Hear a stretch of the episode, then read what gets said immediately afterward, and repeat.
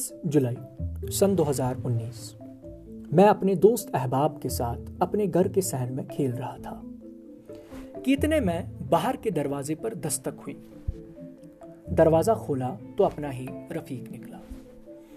وہ کہنے لگا کہ کیا آپ نے سنا کہ تمام اسکول، کاروباری ادارے، سرکاری دفاتر بند کر دیے گئے ہیں؟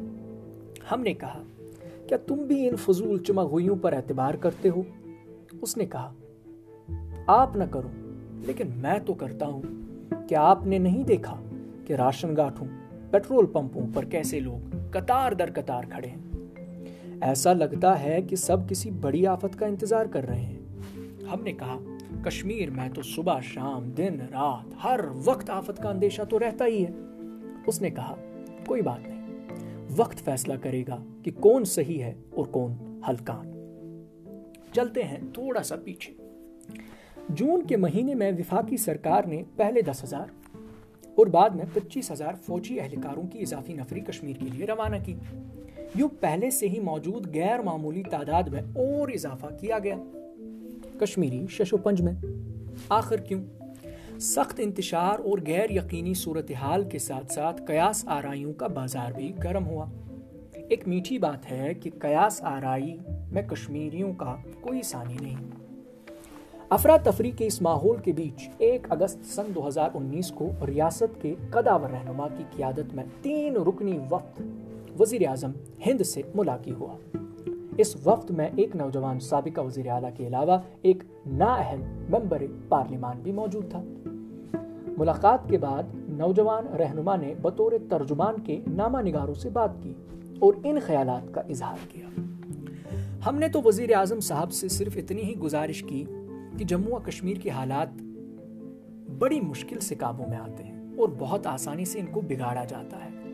ہماری تو ان سے یہی مانگ رہی کہ سیاسی یا قانونی طور پر کوئی ایسا قدم نہ اٹھایا جائے جس کی وجہ سے وہاں کے حالات دوبارہ بگڑ جانے کا خطرہ پیدا ہو۔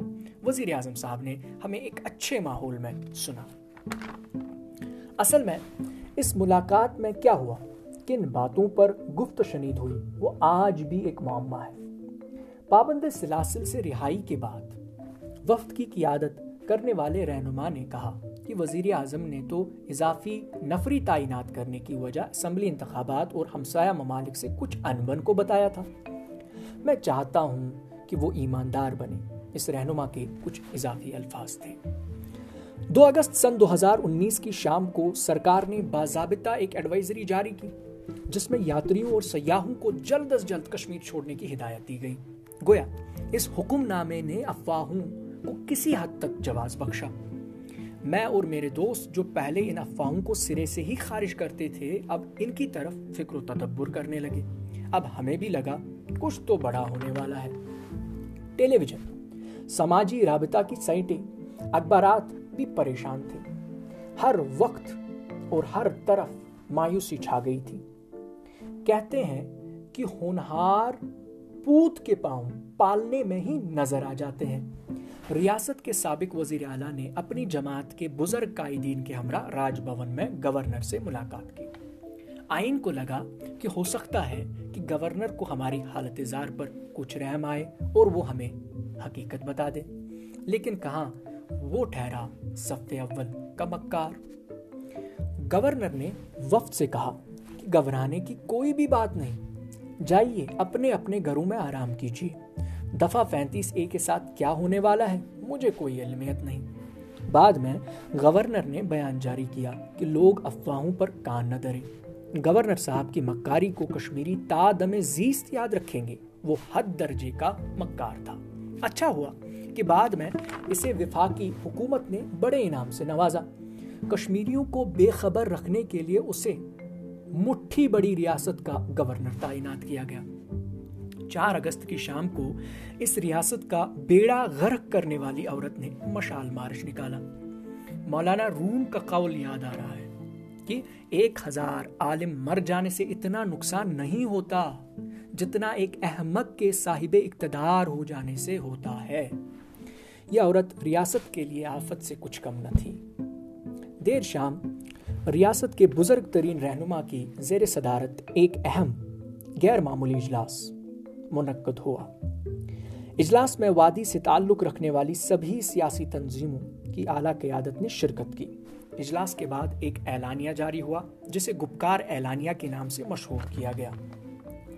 اس اعلانیے کا لب لباب یہ تھا کہ ہمارے بغیر ہمارے لیے کوئی بھی فیصلہ قبول نہیں۔ آخر کار سیاسی جماعتوں نے تو مفاہمت کی، مگر بہت وقت ضیاع کرنے کے بعد۔ چلو دیر آید درست آید، رات کے دس بجے کے قریب ایک سابقہ وزیر اعلیٰ نے اپنے محبوب اپنی محبوب سماجی رابطہ سائٹ پر آخری بار لکھا، پتہ نہیں ہمارے ساتھ کیا ہونے والا ہے، اللہ ہم پر رحم کرے۔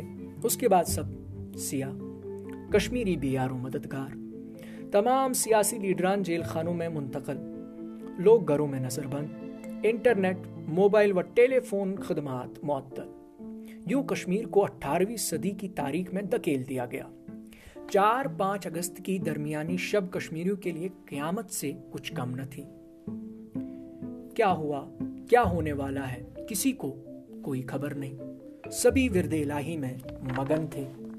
ایسا ماحول تھا کہ جیسے ہر کوئی اپنی موت کا انتظار کر رہا ہو۔ آگے کا حصہ اگلی قسط میں۔